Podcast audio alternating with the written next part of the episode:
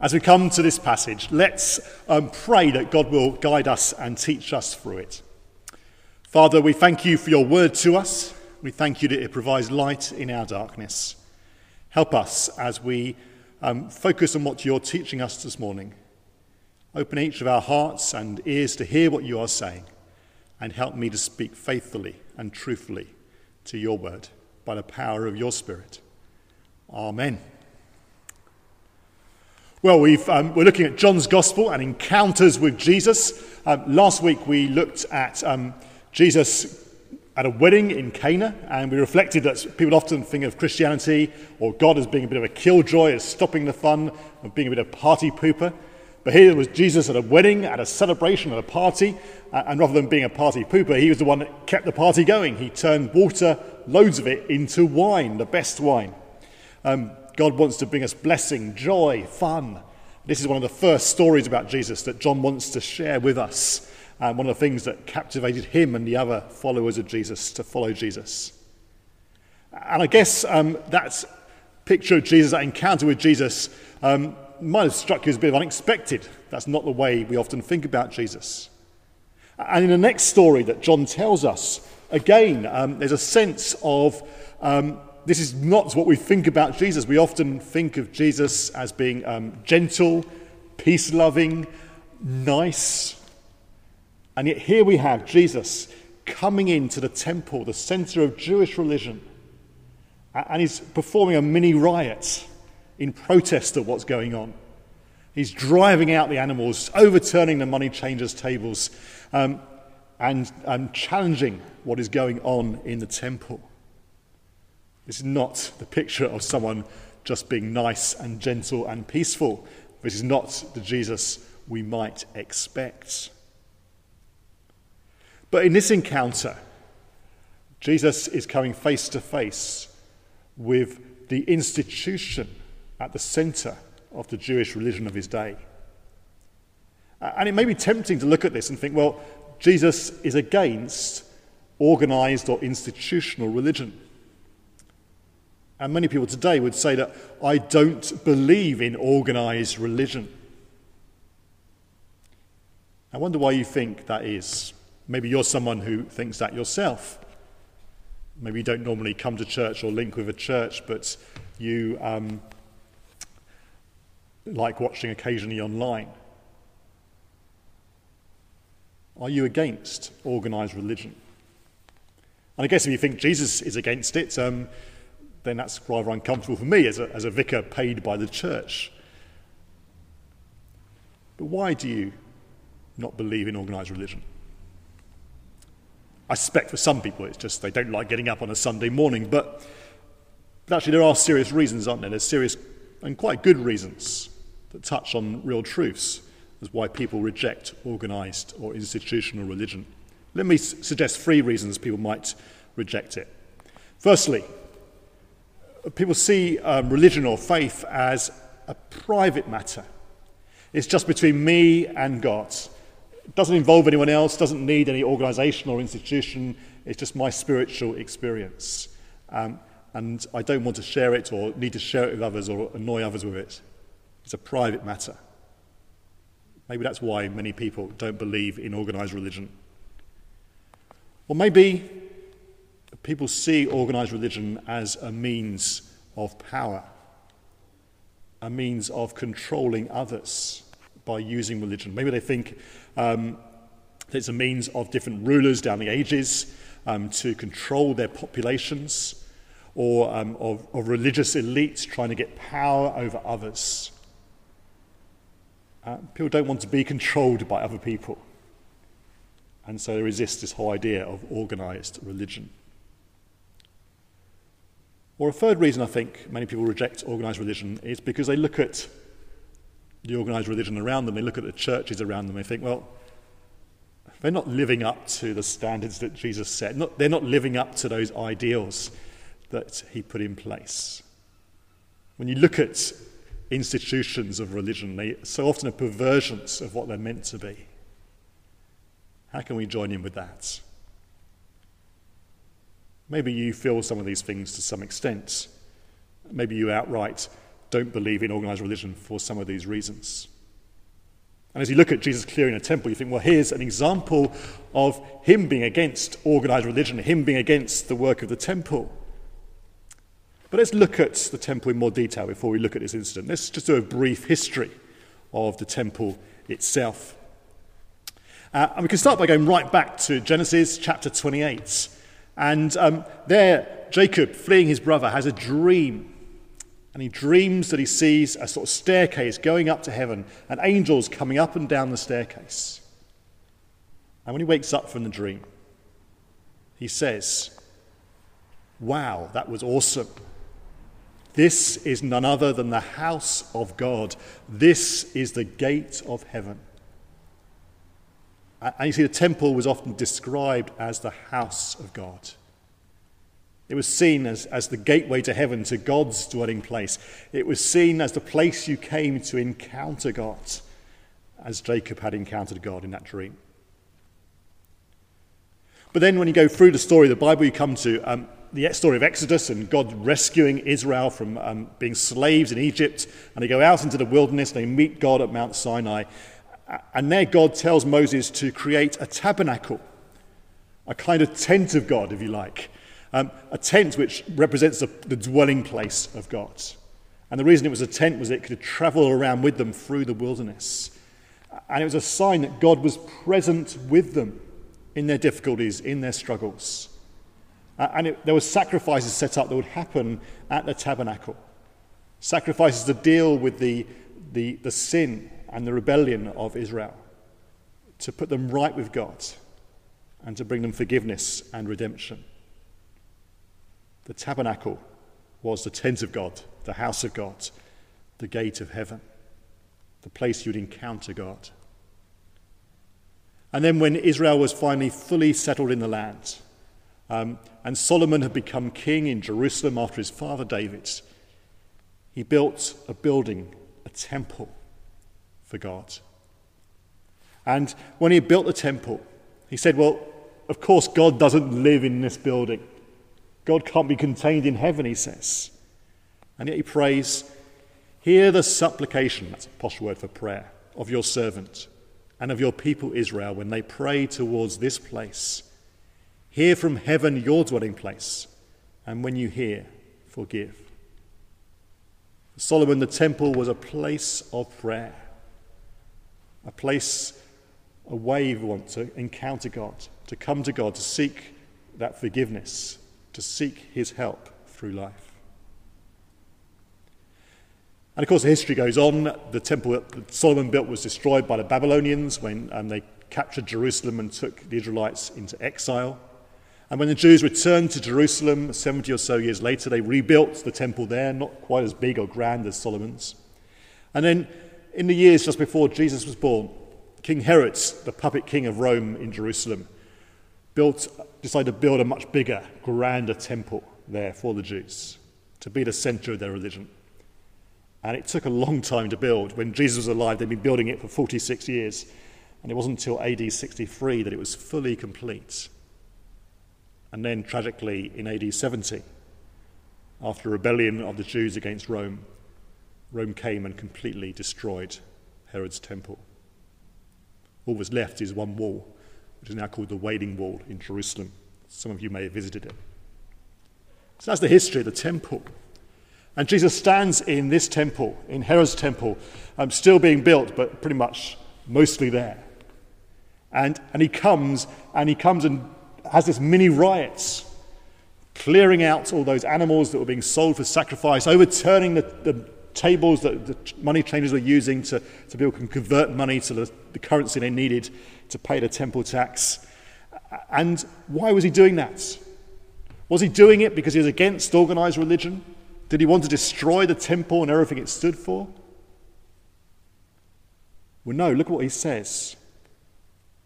He says in chapter 2 um, verse 16. He says, Stop turning my father's house into a market.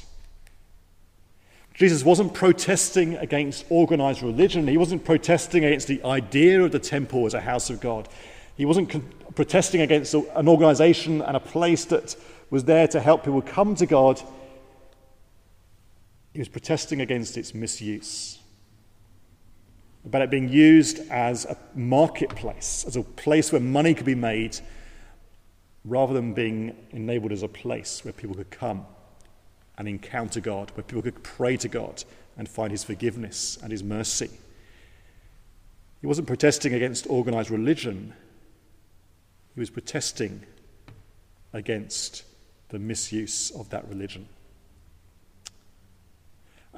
And so when we think about it, and, and when his disciples reflected on that, they remembered a verse in the Psalm 69 that says, um, Zeal for your house will consume me. They saw that Jesus was zealous for the house, for the temple. So what does that say about people's reasons for rejecting organized religion?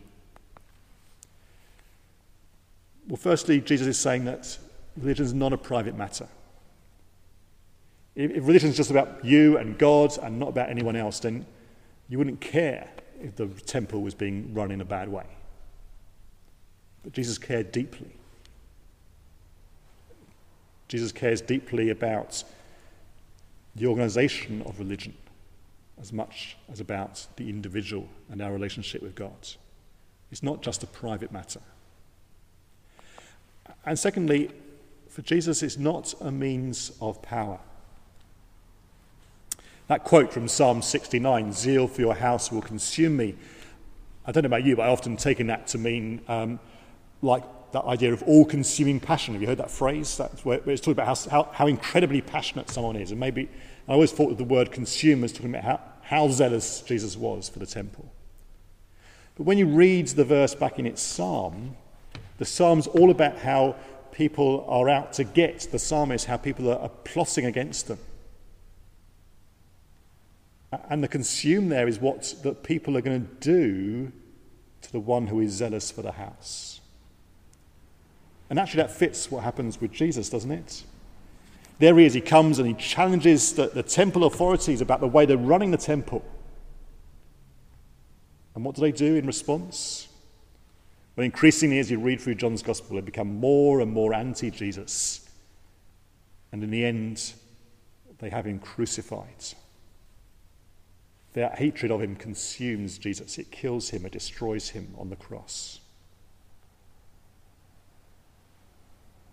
In a way, they demonstrate what is wrong when power of organized religion is used for bad purposes. They use the power they have because of the organized religion to destroy the Son of God. In a way, the cross is a condemnation of the misuse of power that arises from organized religion. But Jesus isn't about setting up a religion to gain power. Jesus, in going to the cross, becomes completely powerless. He gives up all power in order to serve us. And Jesus calls Christian leaders to be those who aren't out for power for themselves, but to serve others, to give up their power to help others come to God to show God's love. The heart of Christianity is the cross, and the cross speaks of service, sacrifice, not power and control. Christianity may have been used and manipulated for, by, by, others for the use of, to bring about power and to control others. But that's not its aim. That's not its pers- purpose. That's not what Jesus was about. Christianity is not a means of power. And finally, Jesus is about reforming the temple. He wants to make sure that people can come to God, that they can encounter God, that they can come and pray to Him, find forgiveness and a relationship with Him and God's help. And so he comes to reform the temple, to drive out the marketplace, to enable the prayer to continue. And if we're to be followers of Jesus, then surely yes, we look at the church around us, we see a church that often fails to live up to God, almost always fails to live up to God. It always has. And yet, rather, rather than giving up on the church like Jesus, he calls us to work for its reformation, to seek to allow the word of Christ to challenge, to change, to transform us, to become more and more the institutions and organizations that Christ envisaged and wanted us to be.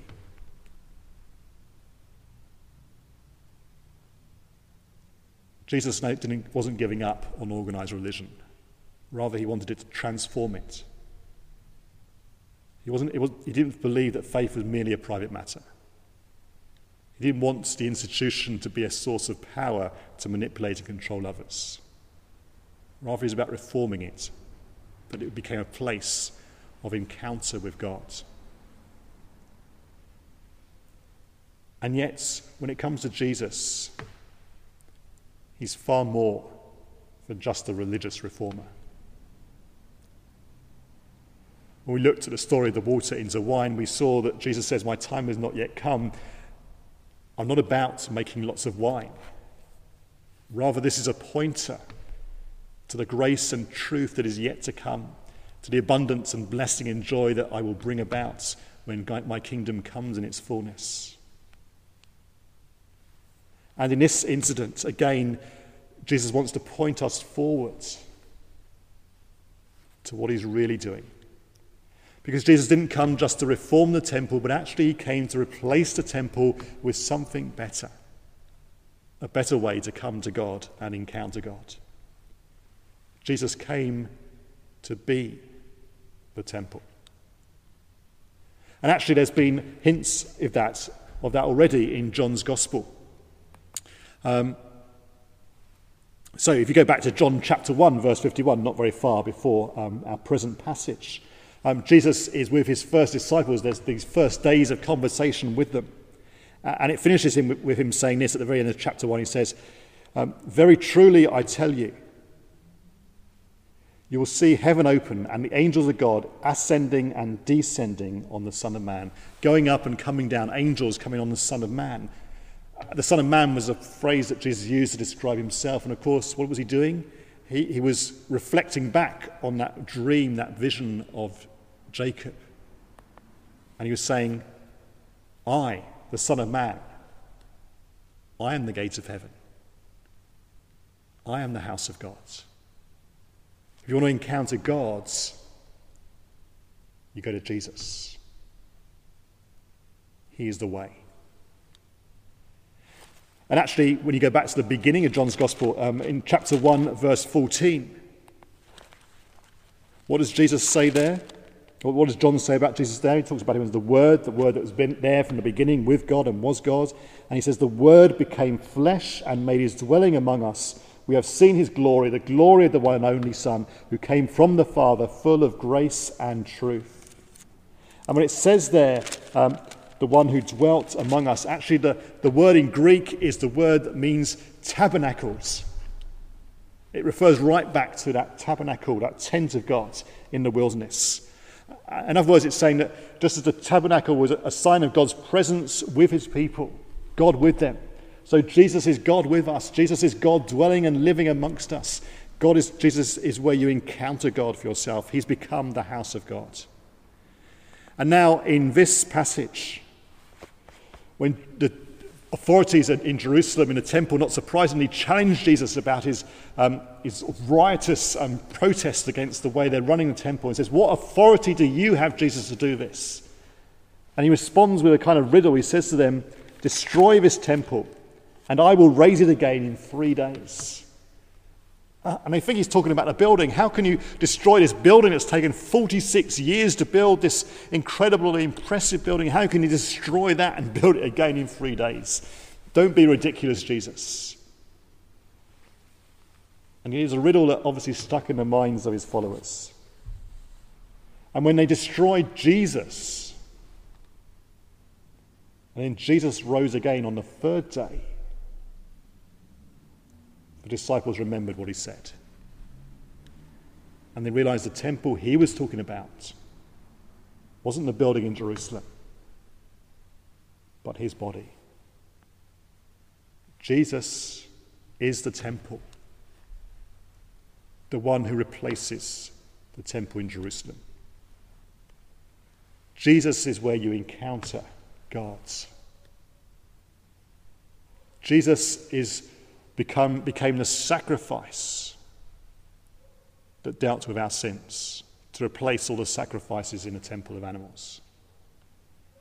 Jesus is the one who we can pray to God for help and support. Jesus becomes the way, the truth, and the life. You see, at the heart of Christianity isn't an institution, isn't an organization, it isn't the church. It's not vicars, it's not bishops or archbishops or popes. At the heart of the Christian faith is Jesus Christ. Not an institution, but a person. And He is the way to God. He is how you encounter God. And the church is there, and when it does things right, the church is about bringing people to Jesus and showing them that He is the way. When the church goes wrong and He's reforming, it's when it becomes a block to people coming to Jesus.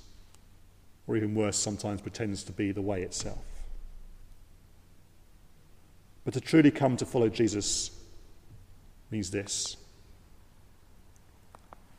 is not to become a member of an institution, but to become a child of God and the brother of Jesus Christ. It's not to be controlled by people, but to learn how to be led by Jesus.